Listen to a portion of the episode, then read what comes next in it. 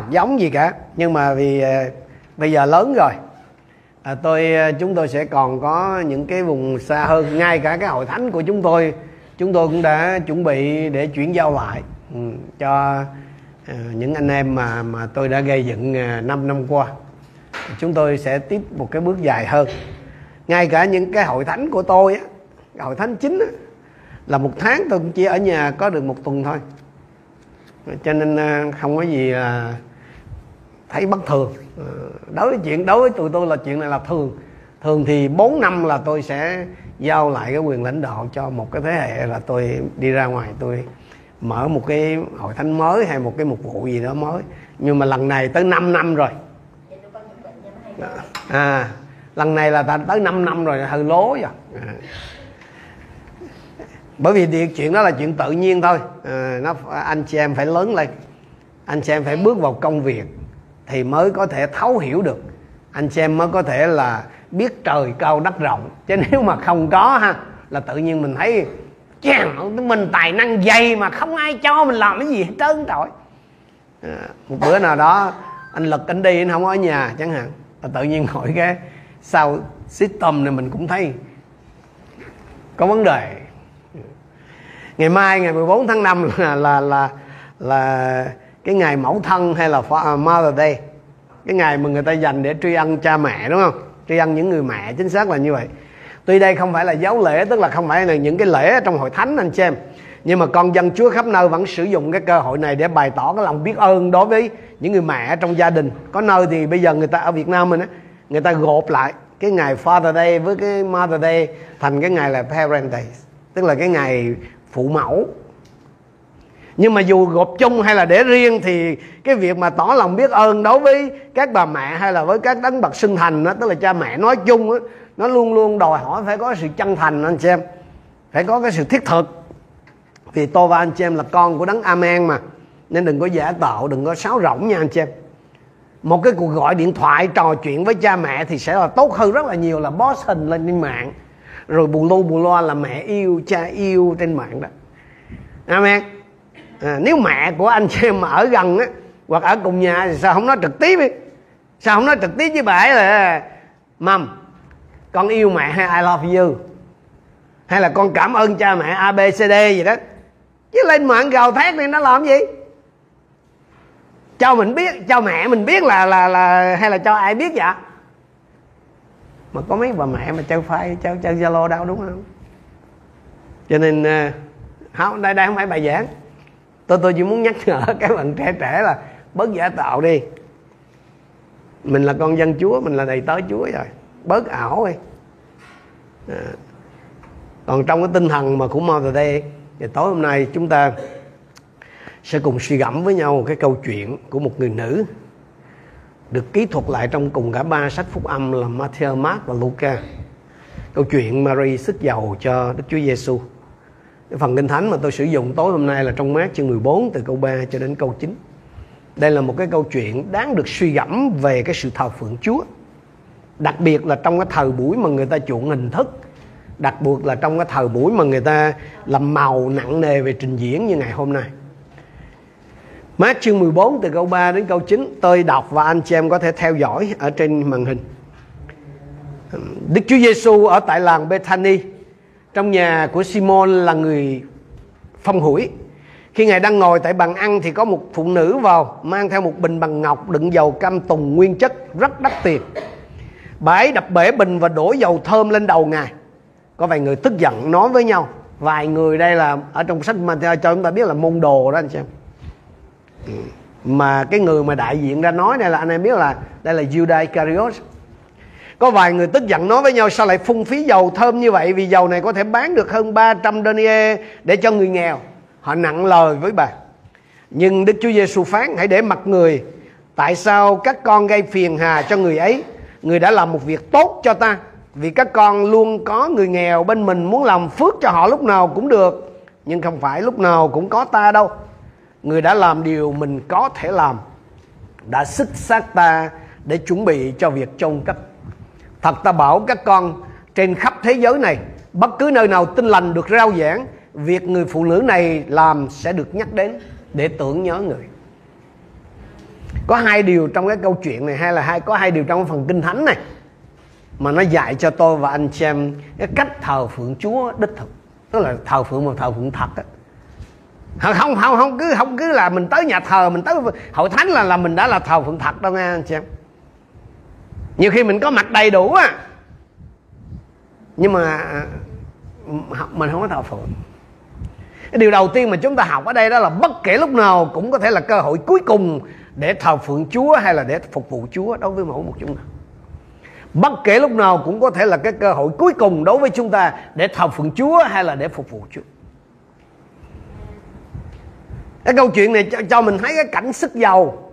Sức dầu là một cái hành động thường thấy mà người ta thường dành cho khách quý của gia đình người Do Thái anh chị. Cái nghi thức này nó bao gồm là rửa chân nè, rồi hôn nè, rồi xức dầu trên đầu theo như Luca chương 7 từ câu 44 đến câu 46 cho chúng ta biết. Nhưng mà nếu đây cái chuyện xức dầu là thông thường thì tại sao các môn đồ lại giận dữ với Mary? Chúa Giêsu đã ghé thăm nhà Mary không ít lần để giảng dạy anh chị em. Ví dụ trong Luca chương 10 câu 38-42 là rồi Chúa ghé để giảng dạy, rồi qua chương 11 đó Chúa ghé để chữa bệnh cho cái ông anh của cô ấy là Lazarus, tức là Chúa cái ghé mà khiến giờ Lazarus sống lại. Vì Chúa là thường xuyên ghé nhà Mary. Như vậy thì cái việc xích dầu lúc nào chẳng được. Thế nhưng mà Chúa Giêsu thì bảo gì? Đây là cái điều mà cô ấy có thể làm được. Như vậy thì cái vấn đề nó không nằm ở cái chỗ cái nghi thức đâu, mà là ở giá trị của lễ vật. Anh chị em nhớ cái sứ điệp lần trước tôi chia sẻ ở đây về cái sự rửa chân không? Nó không có nằm ở cái nghi thức rửa chân đâu, mà nó nằm ở cái thái độ, cái động cơ thật á. Nhiều khi mình giữ cái hình thức nhưng mà cái nó không có thực chất. Nhiều khi mình cũng lên mình talk là Happy Mother's Day, nhưng mà mình chả có happy gì. Mình chúc cho mẹ là ngày mẫu thân gì đó, nhưng mà thật ra mình không có chúc. Tôi hay nói vậy, ta nói thời buổi này nha, cái chuyện mà mấy cái thiệp mà chúc mừng á ở trên mạng nó có sẵn rồi, miễn phí mà. Muốn chọn là chọn ha. Vậy mà nhiều đứa nó còn ác vậy nè. Nó chọn cái gì cái nó vô nó tag tên hết. Còn thậm chí có đứa không thèm tag tên người ta đâu, mà để phong lao vậy đó, lấy nói phong lao vậy ha. Kính chúc các bà mẹ tràn đầy ơn phước trong ngày hiền mẫu. Tôi nói ủa chúc vậy rồi ai lên mà rước cái đó ta? Nó đã ảo rồi, nó đã miễn phí rồi. Là nếu mà mình thật tình có lòng với ai đó thì sao? Mình nhắn tin riêng cho người ta. Còn có cái chút tình. Ví dụ như gửi cho má hai Duyên, cái lên quánh nè, má hai, má mây, má bảy, má chín, không, má mười, bà nội hai, bà nội chín. Cái vấn đề không phải là gửi cái thiệp, mà vấn đề là cái lòng hay cái tình mình có đó không? Cái vấn đề không phải tôi và anh chị em còn đi nhóm nha, vấn đề không phải tôi và anh em còn dân lễ đều đặn hàng tuần nha, mà là cái thái độ của tôi và anh em đối với Chúa. Nhiều khi mình đi tới nhưng mà cái chất lượng thời gian mình dành cho Chúa không có. Mình cũng đi ngồi từ đầu lễ đến cuối lễ, nhưng mà cái lúc mà thân xác ngồi đây chứ mà hầu ở phương nào. Thân xác ngồi đây mà hỏi tối nay Việt Nam thắng hay Indo thắng nè.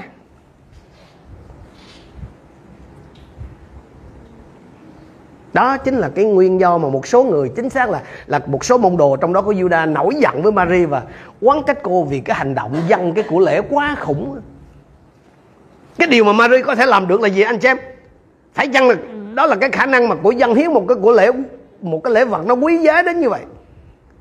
Nếu tính theo cái thời giá đó thì cái bình cam tòng này, nó tức là cái bình dầu thơm đó, nó khoảng nửa lít, nó có giá tiền bằng tiền công lao động. Theo cái miệng ông Judas ông nói đó là 300 denier, tức là tầm 10 tháng lương, bởi vì một tiền ngày công là 1 denier đó. 10 tháng ở mình á, 10 tháng lương ở mình thì tầm 7-80 triệu. Còn ở Mỹ đó cả tầm 40.000 đô. 40.000 là mua được chiếc xe hơi tốt coi vậy đó. Anh chị hãy tưởng tượng điều này nha. Mình nghe nói bình dầu cam tầm thì mình thấy cũng chắc quý thôi, chứ mình không tưởng tượng này. Kinh thánh này không cho người ta biết là bằng cách nào Mary có được cái loại dầu cam tùng đắt tiền đó. Không ai biết, mà tôi và anh em cũng không có cần thiết phải suy đoán chuyện đó. Nhưng mà cái điều mà không thể phủ nhận là cái món quà mà của dân cho Chúa đó vô cùng là khủng. Và trong mắt các môn đệ là quá hấp tấp, quá bốc đồng. Tại sao lại lãng phí dầu thơm bằng cái cách mà đổ lên người Chúa như vậy? Dân cho Chúa thì được dầu, nhưng mà thì để Chúa muốn dùng gì Chúa dùng đi. Tự nhiên đổ cái ào vậy đó. Mà trong phúc âm văn ấy là nói là Chúa lấy rồi cổ lấy cổ đổ trên chân Chúa rồi cổ lao vậy thôi à. 80 triệu. 80 triệu thì đúng rồi, giờ quý, nhưng mà phải dân làm cái gì để Chúa làm cái gì, chứ đổ cái ào trên chân rồi cái lấy tóc lau xẹt thôi. Anh chị em có khi nào suy nghĩ là tại sao một số người thì tiếc, thì chì chiết khi thấy cái hành động của Mary, dù cái bình dầu quý là không phải của họ, trong khi Mary á, cái của cổ á, là cổ không thấy tiếc.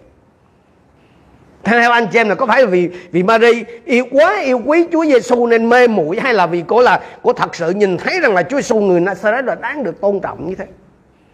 Đừng nói không cho tôi và anh em biết điều này. Xong có một điều mà chúng ta biết được qua lời của Chúa Giêsu thì đó là Mary đã làm được cái điều mà mình có thể làm. Cái điều mà Mary có thể hay là có khả năng làm là gì anh chị em? Là dâng cái bình dầu quý để xức ở trên đầu Chúa. Không phải là dâng cái bình dầu quý để Chúa sử dụng theo nhu cầu của Chúa, mà cụ thể là đổ ra nửa lít dầu thơm ở trên đầu của Chúa. Mà trong Giăng chương 12 câu 3 nói gì? Mary đổ lên chân Chúa rồi lấy tóc mình lau chân. Giăng 12 câu 3 nói gì? Mary lấy một căn dầu cam tùng nguyên chất rất quý giá xức chân Chúa Giêsu, rồi lấy tóc mình lau chân Ngài, mùi dầu thơm tỏa khắp nhà. Đổ nửa lít dầu thơm trên đầu. Thơm thì có thơm đúng không? 70-80 triệu cơ mà. Có ai trong anh chị em xài dầu thơm mà cái loại 70-80 triệu một khẩu lớn không? Chắc không có đâu ha. Dù có nước hoa Pháp gì đi nữa thì cũng không có cái cỡ đó đâu. Nhưng mà khi hôm qua cái soạn cái bài này, tôi chuẩn bị tôi sợ trên mà cái lọ dầu thơm mà đắt nhất anh chị em biết không? $1 triệu. Tôi không biết nó đắt gì. Người ta nói là nó đắt là cái bình chứ không phải là cái nước. Giăng 12 câu 3 nói rằng là mùi dầu thơm tỏa khắp nhà. Thơm thì có thơm thiệt. Xong mà nếu chỉ có vậy thôi thì đúng là quá phí phạm. Tức là trong cái nhìn tự nhiên của mình sẽ thấy gì? Phí thiệt chứ. Chính cái chỗ mà có vẻ như là phung phí này thì chỉ có Mary mới làm được mà thôi. Cho nên thật ra đó anh chị em, nếu mà mình xem kỹ cái lời Chúa Giêsu đã nói đó thì mình sẽ thấy gì? Cái việc dâng hiến này là nằm trong cái khả năng của Mary. Tức là cái điều mà cô có thể làm được. Đây là cái việc mà cô có thể làm được, chứ không phải là cái việc mà quá sức loài người đối với cô ấy đâu. Cái điều khác biệt duy nhất giữa Mary và những người khác có mặt hôm đó là gì? Tức là các sứ đồ đó. Đó là Mary đã làm cái điều mà mình có thể làm được. Còn những người khác, Giuđa chẳng hạn, là không thể. Xin lỗi, là không làm. Thành ra những gì mà Chúa muốn tôi và anh em dâng hiến đó, dù nó quý đến đâu đó, thì điều nằm trong cái khả năng của chúng ta. Cái điều mà Chúa muốn đó, dù là một đứa con trai duy nhất của Abraham, giống như trong Sáng Thế Ký 22 đã nói, hay là cái số tiền ít ỏi của người Macedon ở trong cái thời loạn lạc khó nghèo như trong Cô-rinh-tô Nhì chương 8 từ câu 1 đến câu 5, thì đều là những gì mà tôi và anh em có thể làm được. Cái vấn đề còn lại là mình có muốn dâng hay không. Cái vấn đề còn lại là mình có muốn hiến hay không, chứ không phải là mình có thể hay không. Chúa không bao giờ đòi hỏi tôi và anh chị em dâng những cái gì mà mình không có. Chúa không bao giờ đòi hỏi chúng ta làm những cái việc mà chúng ta không thể. Cho nên khi mà anh em đọc Kinh Thánh á, những cái gì mà Chúa bảo là hãy làm hay là đừng á, thì điều đó có nghĩa gì? Tôi và anh em có thể làm. Đừng đấy, không thể đâu Chúa, không. Sao không thể được? Chúa bảo là hãy làm như vậy thì điều đó có nghĩa gì? Tôi và anh em có thể làm. Nhiều người nói gì? Con là con nó thiện một sự con không tha được. Sao là không tha được? Chúa bảo là hãy tha thứ. Rồi nhiều người Chúa nói làm, Chúa làm cho người nam và người nữ cả hai đã nên một thịt này, con với chồng con không hợp. Ôi sao là không hợp được? Thì Chúa đã bảo là đem cả hai lại hợp là mấy? Nó một. Mình cứ nói không được. Chúa nói ô hai trứng mà đầu không hương vịt. Cho nên khi mà anh chị em đọc Kinh Thánh mà anh chị em thấy là Chúa bảo làm điều này làm điều kia, có thể anh chị em không hiểu là bằng cách nào mình có thể làm chuyện đó được, nhưng hãy cầu nguyện với Chúa. Thì Chúa, con không hiểu bằng cách nào con có thể làm được chuyện này, nhưng mà vì Chúa phán bảo con chọn làm theo lời Chúa. Xin Chúa giúp con có thể làm được điều này. Thì dù đó là tha thứ, dù đó là hiệp một, dù đó là nhân danh Chúa Giêsu đặt tay trên người bệnh, hay là nhân danh Chúa Giêsu đuổi quỷ, hay làm bất cứ việc gì, anh chị em đều có thể làm được. Chúa không có đòi hỏi tôi và anh em làm cái việc gì mà mình không thể đâu. Như vậy thì cái điều mà chúng ta cần phải hỏi chính mình không phải là tôi có gì để dâng cho Chúa hay không. Cái điều tôi và anh em cần hỏi chính mình không phải là tôi có gì để thờ phượng Chúa hay không, mà là tôi có muốn dâng những gì quý nhất của tôi cho Chúa hay không. Nếu mà anh em muốn dâng thì anh em có thể dâng, anh em có khả năng để làm cái chuyện đó nữa. Cho nên cái điều đầu tiên mà chúng ta cần phải học biết là bất kể lúc nào đó cũng là cái cơ hội cuối cùng để mình dâng. Và chúng ta để ý trong cái câu chuyện này, đây là cái thời điểm duy nhất khi mà đổ cái bình dầu quý lên đầu Chúa đó, thì chắc chắn Mary không hề biết được rằng đây là cái cơ hội cuối cùng mà cô có được để phục vụ Chúa. Đúng không anh chị em? Cô cung hiến là vì quý Chúa, vì mến Chúa, vì tôn trọng Chúa, chứ làm sao cô biết được rằng là cô đang xích xác Chúa trước khi chôn. Amen. Và chắc là những người Pháp trong phòng cũng vậy thôi, không ai biết đó là cái đêm cuối cùng của Chúa. Nếu mà mọi người ở đó biết rằng hôm đó là cái buổi tối hạnh phúc cuối cùng của Chúa Giêsu ở trên đất, ngày mai Chúa sẽ vào Jerusalem, rồi 6 ngày sau đó Chúa sẽ bị treo trên thập giá đó, nếu mà họ biết như Chúa biết thì họ không có chì chiết Mary cách nặng nề như vậy đâu. Nếu họ biết như Chúa biết thì họ tiếc gì với Chúa một bình dầu, dù là cái bình dầu có giá đến 70-80 triệu đi nữa. Vì cái lẽ tự nhiên, anh em biết sao không? Nếu mà mình biết trước rằng đây là cái lần cuối cùng của mình với cái người thân yêu nhất của mình, nếu mình biết trước rằng là cái giờ phút này là cái giờ phút mà lần cuối cùng với cái người mà mình quý mến nhất, thì không có gì mà mình phải tiếc hết. Những gì mà tốt nhất đẹp nhất mình có thể làm, mình có thể cho người là chắc chắn là mình sẽ làm, đúng không? Vấn đề là không ai trong chúng ta biết được khi nào là cái cơ hội cuối cùng mà mình có được với cái người thân yêu nhất, khi nào là cái thời điểm cuối cùng mà mình có được với cái người mà mình quý mến nhất. Thành ra anh chị em ơi, khi còn có cơ hội, hãy làm đi, hãy cho đi, đừng có tính toán thiệt hơn. Đặc biệt là đối với những người thân yêu của anh chị em, đối với cha, đối với mẹ của anh chị em, đối với những người mà anh chị em quý mến. Trong những cái trường hợp như vậy đó, thì người ta nói cái câu này là đồng tiền đi trước là đồng tiền khôn, thật sự là đúng. Có nghĩa là vì có mình không biết giờ nào là cái giờ cuối cùng của mình đối với người thân của mình, cho nên khi còn có cơ hội làm cái điều gì cho họ, hãy làm đi anh chị. Chúa Giêsu bảo gì ở đây? Các ngươi chẳng có ta, câu số 7 đó, các ngươi chẳng có ta ở luôn với đâu. Có nghĩa rằng gì? Cái cơ hội để phục vụ Chúa đối với các môn đồ sẽ không còn nữa. Hôm đó là cơ hội cuối cùng. Dù giúp đỡ người nghèo là cũng là một cái việc quan trọng, nhưng mà nếu không làm hôm đó thì vẫn còn hôm khác để làm. Nhưng mà nếu hôm đó họ không dâng cho Chúa, nếu hôm đó họ không phục vụ Chúa, thì lúc khác họ không thể nào dâng được, họ không thể nào phục vụ hay là thờ phượng được, dù họ có muốn cách mấy đi nữa. Nhiều người trong chúng ta hay hẹn, nhiều khi Chúa thôi thúc mình, Chúa dục dã lòng mình, hãy đáp ứng lại cái lời mời gọi của Chúa. Chúng ta hẹn lần hẹn mai. Đối với các môn đồ, hôm đó là bữa cuối cùng. Biết bao nhiêu lần chúng ta bỏ lỡ những cái cơ hội cuối cùng như thế, để cứu một tội nhân, để thăm viếng một người, để giúp đỡ một người. Chúng ta đã cố tình không vâng theo tiếng phán dục ở trong lòng của mình để đến tận hôm nay, mà nhiều khi mình vẫn còn day dứt, mình vẫn còn chất vấn lương tâm, giá như hay là phải chi mà hôm đó mình không phải là phải chi hôm đó trời mưa, không phải. Vì cái chúng ta cũng như Mary là không biết trước được cái cơ hội cuối cùng để phục vụ Chúa, không biết khi nào là cái cơ hội cuối cùng để phục vụ Chúa. Nên là khi có dịp tiện, thưa anh chị em, thì hãy dâng hiến. Khi có dịp tiện thì hãy thăm viếng. Khi có dịp tiện hãy phục vụ. Khi có dịp tiện hãy tiếp đãi, như thể là cái cơ hội cuối cùng mà mình có được đối với Chúa. Kinh Thánh Hebrew chương 13 câu 2 chẳng đã từng bảo rằng là nhiều người đã từng tiếp đãi thiên sứ vì lòng hiếu khách mà họ không biết đó. Cho nên bất cứ khi nào cũng có thể đó là cái cơ hội cuối cùng đối với chúng ta để thờ phượng Chúa hay là để phục vụ Chúa. Đừng bao giờ nghĩ ngày rộng tháng dài mục sư. Không ai biết trước chuyện gì nó sẽ xảy ra. Anh chị em không biết được là cái thời điểm nào là cái thời điểm cuối cùng đối với cái người thân yêu của mình. Cho nên bớt ảo đi, hãy rất thực tế, hãy dâng khi còn có cơ hội, hãy cho khi còn có cơ hội, và hãy phục vụ Chúa khi còn có cơ hội. Hãy phục vụ Chúa khi còn có cơ hội. Cái điều thứ hai mà chúng ta học được ở trong cái câu chuyện ngắn ngủi này là Chúa luôn đánh giá cao những người còn biết tận dụng cái cơ hội cuối cùng để phục vụ Chúa. Chúa luôn đánh giá cao những người còn biết tận dụng cái cơ hội cuối cùng để phục vụ Chúa. Đối với con người đó anh chị em thì cái hành động của Mary là đáng trách. Nhưng mà đối với Chúa đó thì đó là hành động đáng khen. Đáng khen vì Mary đã làm một việc tốt cho Chúa.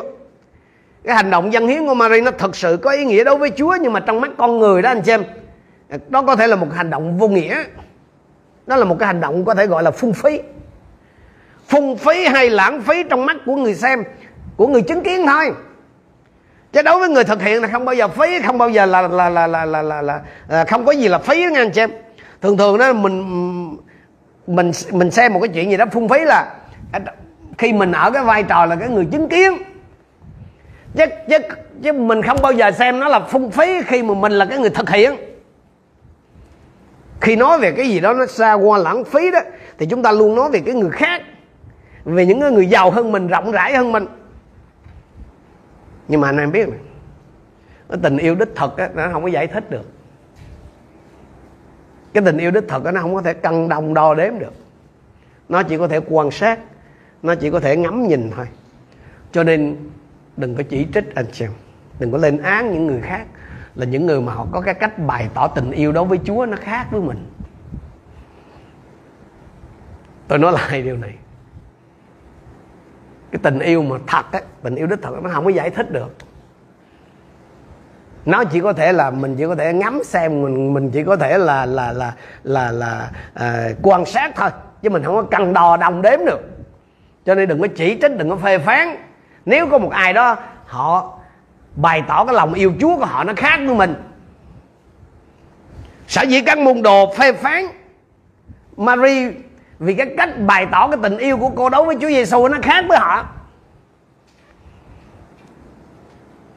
Có thể đối với cá nhân chúng ta thì cái việc người này người kia dâng cho Chúa chừng đó, hay là cái việc người này người kia làm cho Chúa việc ấy là lãng phí, là phung phí, là không cần thiết đối với chúng ta. Nhưng mà đối với cái người ta đó, đối với cái người dân đó, thì Chúa xứng đáng được như vậy. Cái công việc Chúa xứng đáng được như thế. Người ta dâng cho Chúa, người ta làm công việc Chúa. Chứ cái trong mình đâu mà mình định giá và mình kháng chế. Tôi có một cái sự dạy dỗ của Chúa một lần. Cái lần nọ tôi, vì khi mà hầu việc Chúa Mã Lai đó, thì cái một vụ Việt Nam là chỉ nhóm thờ phượng vào tối Chủ nhật.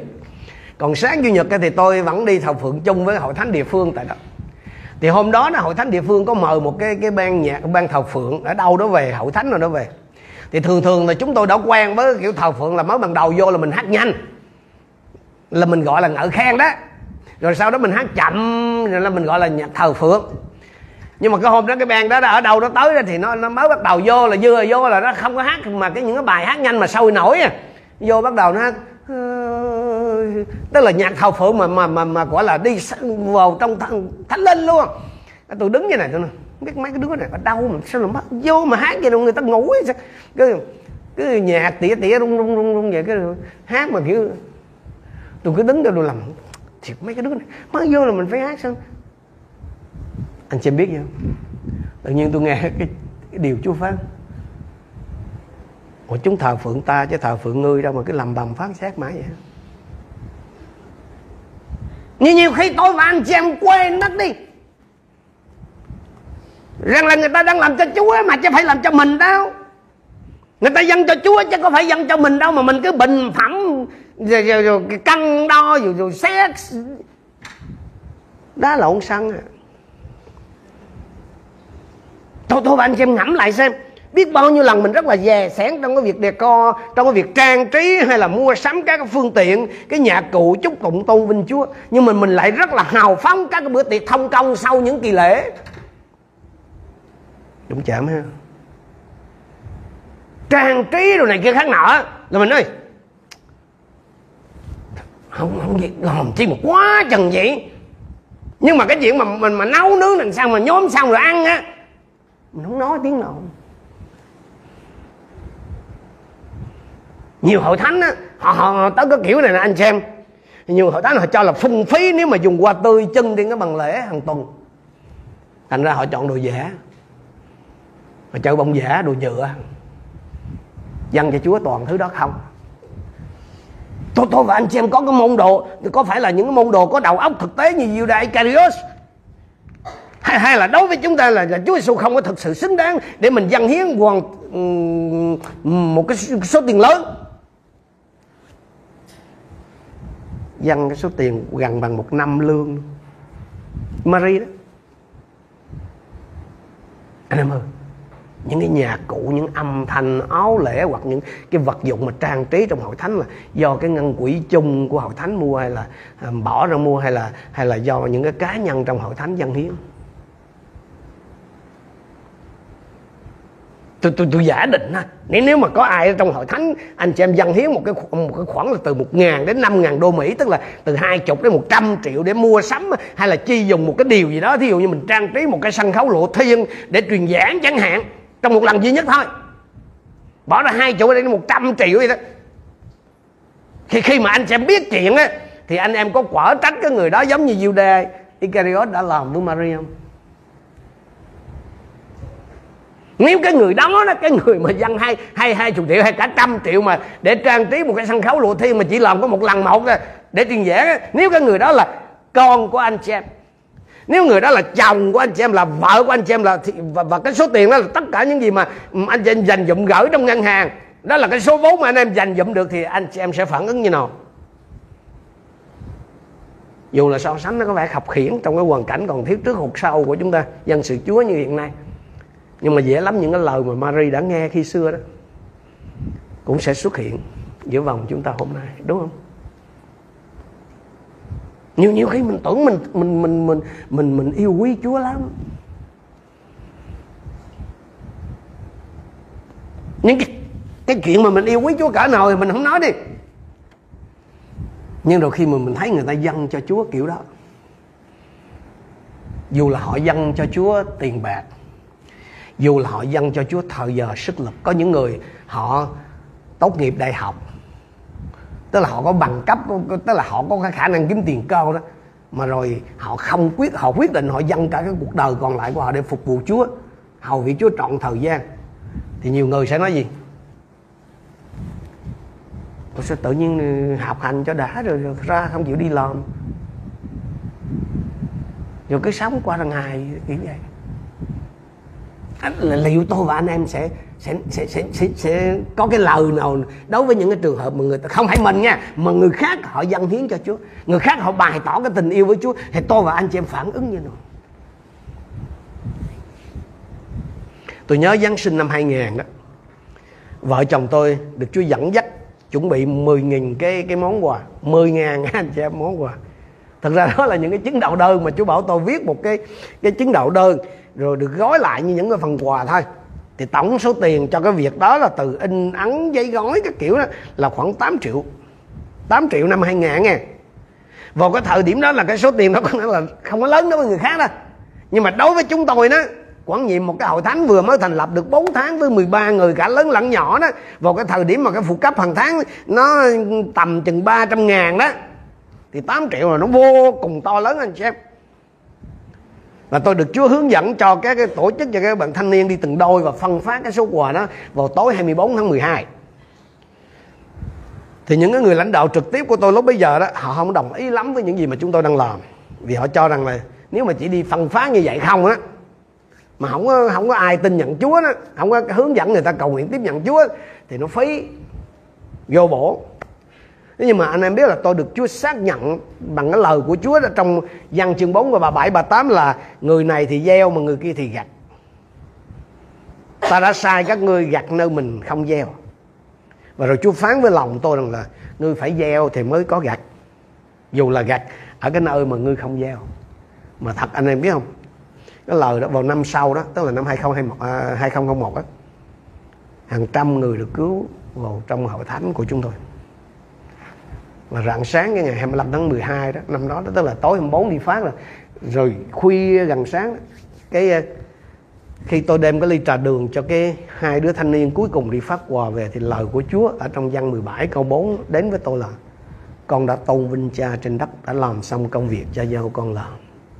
Một cái cảm giác nó sung sướng tuyệt trần anh chị em, nó xâm chiếm lấy tôi, không có thể nào diễn tả được. Mọi cái mệt nhọc vất vả đều biến mất hoàn toàn. Cái công khó của chúng tôi được chấp thuận, không còn cái hạnh phúc nào hơn. Nhiều người trong chúng ta không có dám sống thật ở lòng mình với Chúa,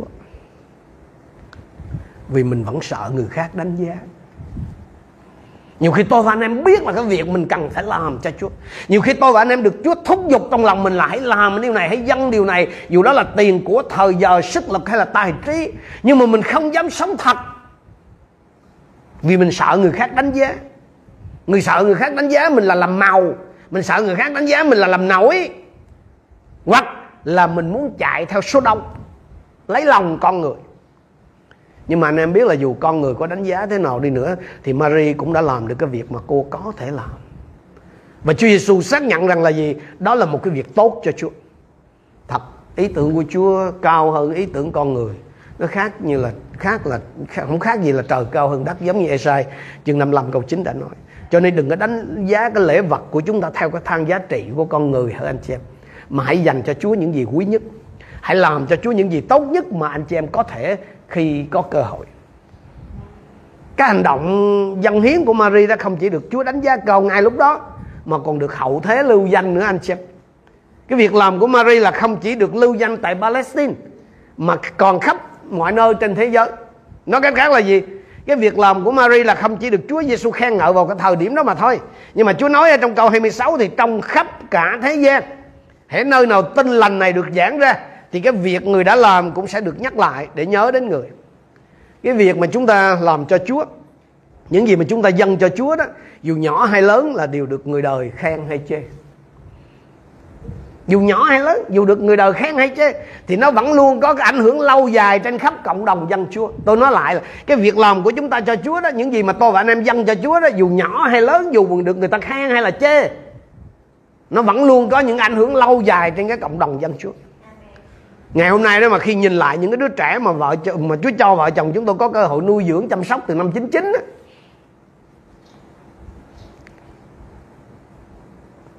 mấy chục năm về trước, bây giờ nhìn lại, rồi nhìn vào những đứa học trò mà Chúa cho vợ chồng tôi gây dựng đó, thì tôi càng thấm thía cái lẽ thật này. Cái lẽ thật là cái việc gì mà mình làm cho Chúa, những gì mà mình dâng cho Chúa đó, thì nó luôn có cái ảnh hưởng lâu dài ở trên con người ta. Nhớ cái lần đó là chính quyền họ mời, nó mời cho nhẹ thôi. Chính quyền họ mời vợ chồng chúng tôi ra phường làm việc vì cái tội là chứa chấp nhiều trẻ em mồ côi cơ nhở trong nhà. Tôi ở ngoài phường tôi có nói với mấy anh công an đó rằng tôi vốn là trẻ mồ côi, sống nhờ thiên hạ, giờ tôi thấy tụi nhỏ là tôi thương. Tôi không chắc là cái tụi nó lớn lên là có thành ông nọ bà kia hay không, nhưng mà có một điều tôi chắc chắn với mấy ông là những cái đứa trẻ mà tụi tôi chăm giờ nè, nó sẽ không trở thành những cái tên tội phạm của cái xứ sở này. Nói vậy mà mấy ông cảm động cho về đó. Nhiều người trên thế giới ngày hôm nay họ muốn trở nên nổi tiếng là đã tìm bằng cách gì? Tạo scandal, hay là với những cái người nổi tiếng, hoặc là gài bẫy tình, hoặc là ám sát, dù không tống tiền gì. Mary không đổ bình dầu ở trên đầu Chúa Giêsu để được trở nên nổi tiếng hay là để chứng tỏ bằng cấp đẳng cấp. Thật ra là cô cũng không có nghĩ rằng là cái việc làm của mình nó sẽ được hậu thế lưu danh đâu. Cô đơn giản chỉ muốn làm một cái điều gì đó cho chính Chúa là cái người mà cô quý mến thôi. Thế nhưng mà những gì cô làm là được Chúa tưởng thưởng một cách xứng đáng. Tôi và anh chị em sẽ không thể nào hiểu hết được cái hiệu quả lớn lao của những cái việc làm của mình cho Chúa. Có thể nói là cái việc dâng cái bình dầu quý này là cái điều duy nhất mà Mary đã làm được cho Chúa. Thế nhưng mà cô lại trở nên cái người được nhớ đến khắp thế giới. Giống như Phaolô đã nói trong Cô-rinh-tô thứ nhất chương 15 câu 58 này.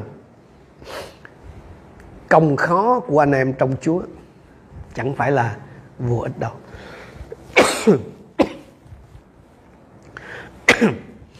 Lần đó tôi ai tắt dùm cái máy lạnh dùm tôi. Cái lần đó tôi đi cùng với một cái cô khi tôi còn hầu việc Chúa ở bên Mã Lai. Thì dạ cái máy lạnh nó xỉa ngay vô người. Dạ.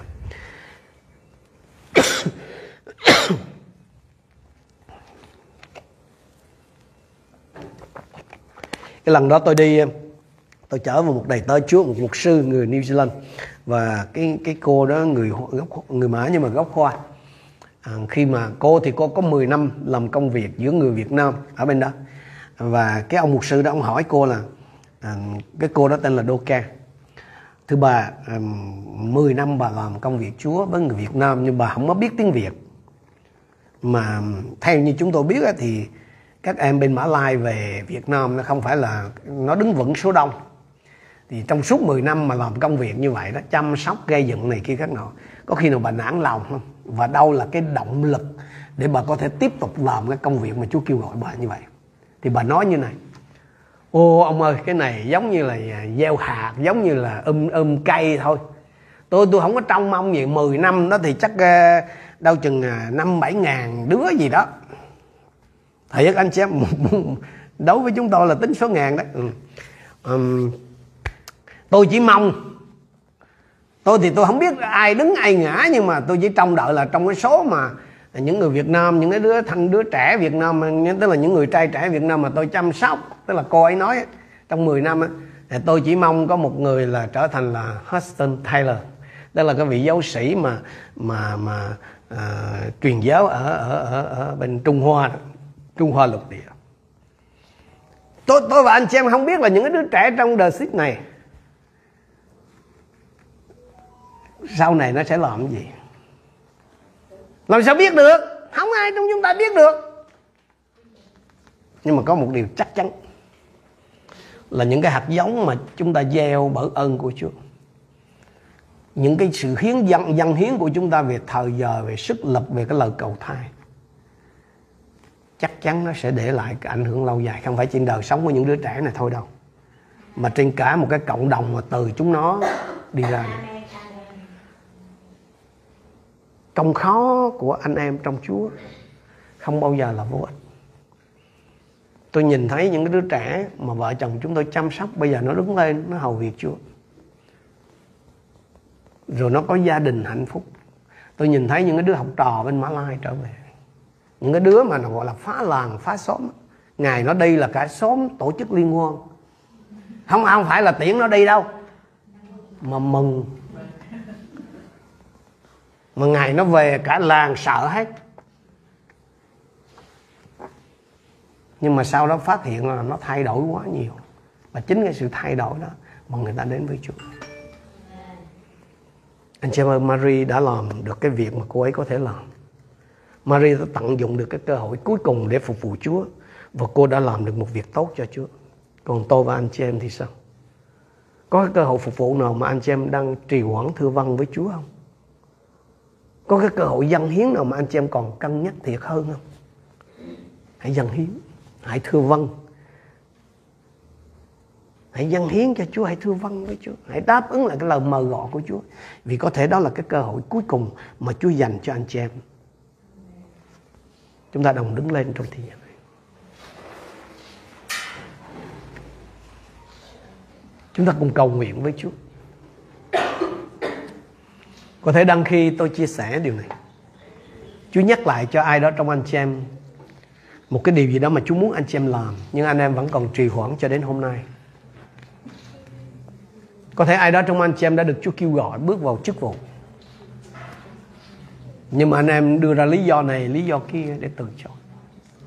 Anh chị em ơi, có thể đó là cơ hội cuối cùng mà Chúa dành cho anh chị em để phụng sự Ngài.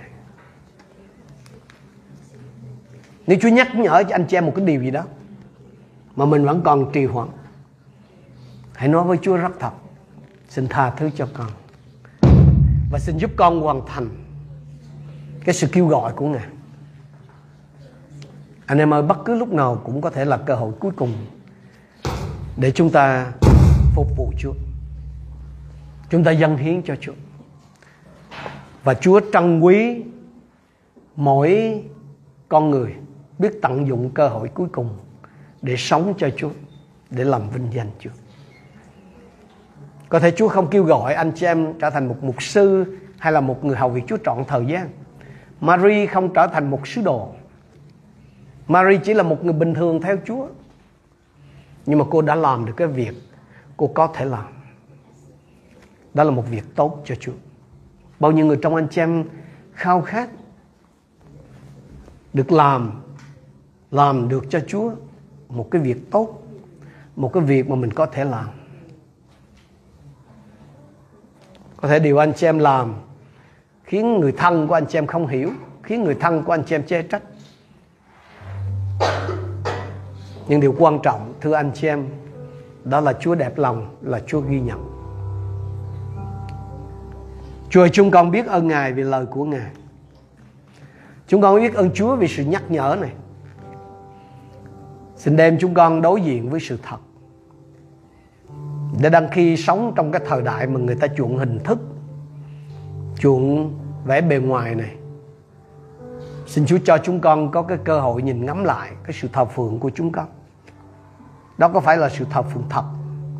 Chúa có thật sự đáng quý trong đời sống của chúng con không? Xin cho chúng con nhìn thấy cái điều đó trong cái thời giờ chúng con đi nhóm lại, trong cái cách mà chúng con sử dụng thời giờ mỗi ngày, trong cái cách mà chúng con xem, trong cái cách mà chúng con nghe, trong cách chúng con hành xử. Lạy Chúa, xin chỉ cho mỗi một người trong chúng con thấy chúng con đang đầu tư vào điều gì và chúng con thật sự trân quý Chúa của chúng con đến mức độ nào.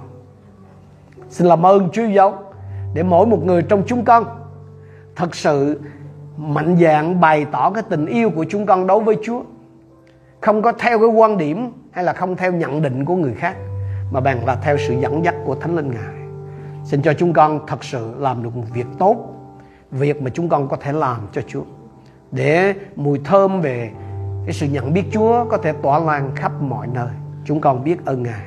Xin Chúa ở cùng với hết thảy anh chị em con, để giúp anh chị em con mỗi một ngày sống thật giữa cuộc đời đầy giả trá này. Ngõ hầu qua chúng con, người ta có thể nhìn thấy Chúa, nhận biết tình yêu của Ngài, và người ta có thể chạy đến với Chúa để đón nhận tình yêu của Chúa và trở thành con cái môn đệ của Ngài. Chúng con biết ơn Cha. Chúa đồng thành kính hiệp chung cầu nguyện trong danh Chúa Giêsu Christ. Amen. Amen. Xin mời anh chị em chúng ta đồng ngồi.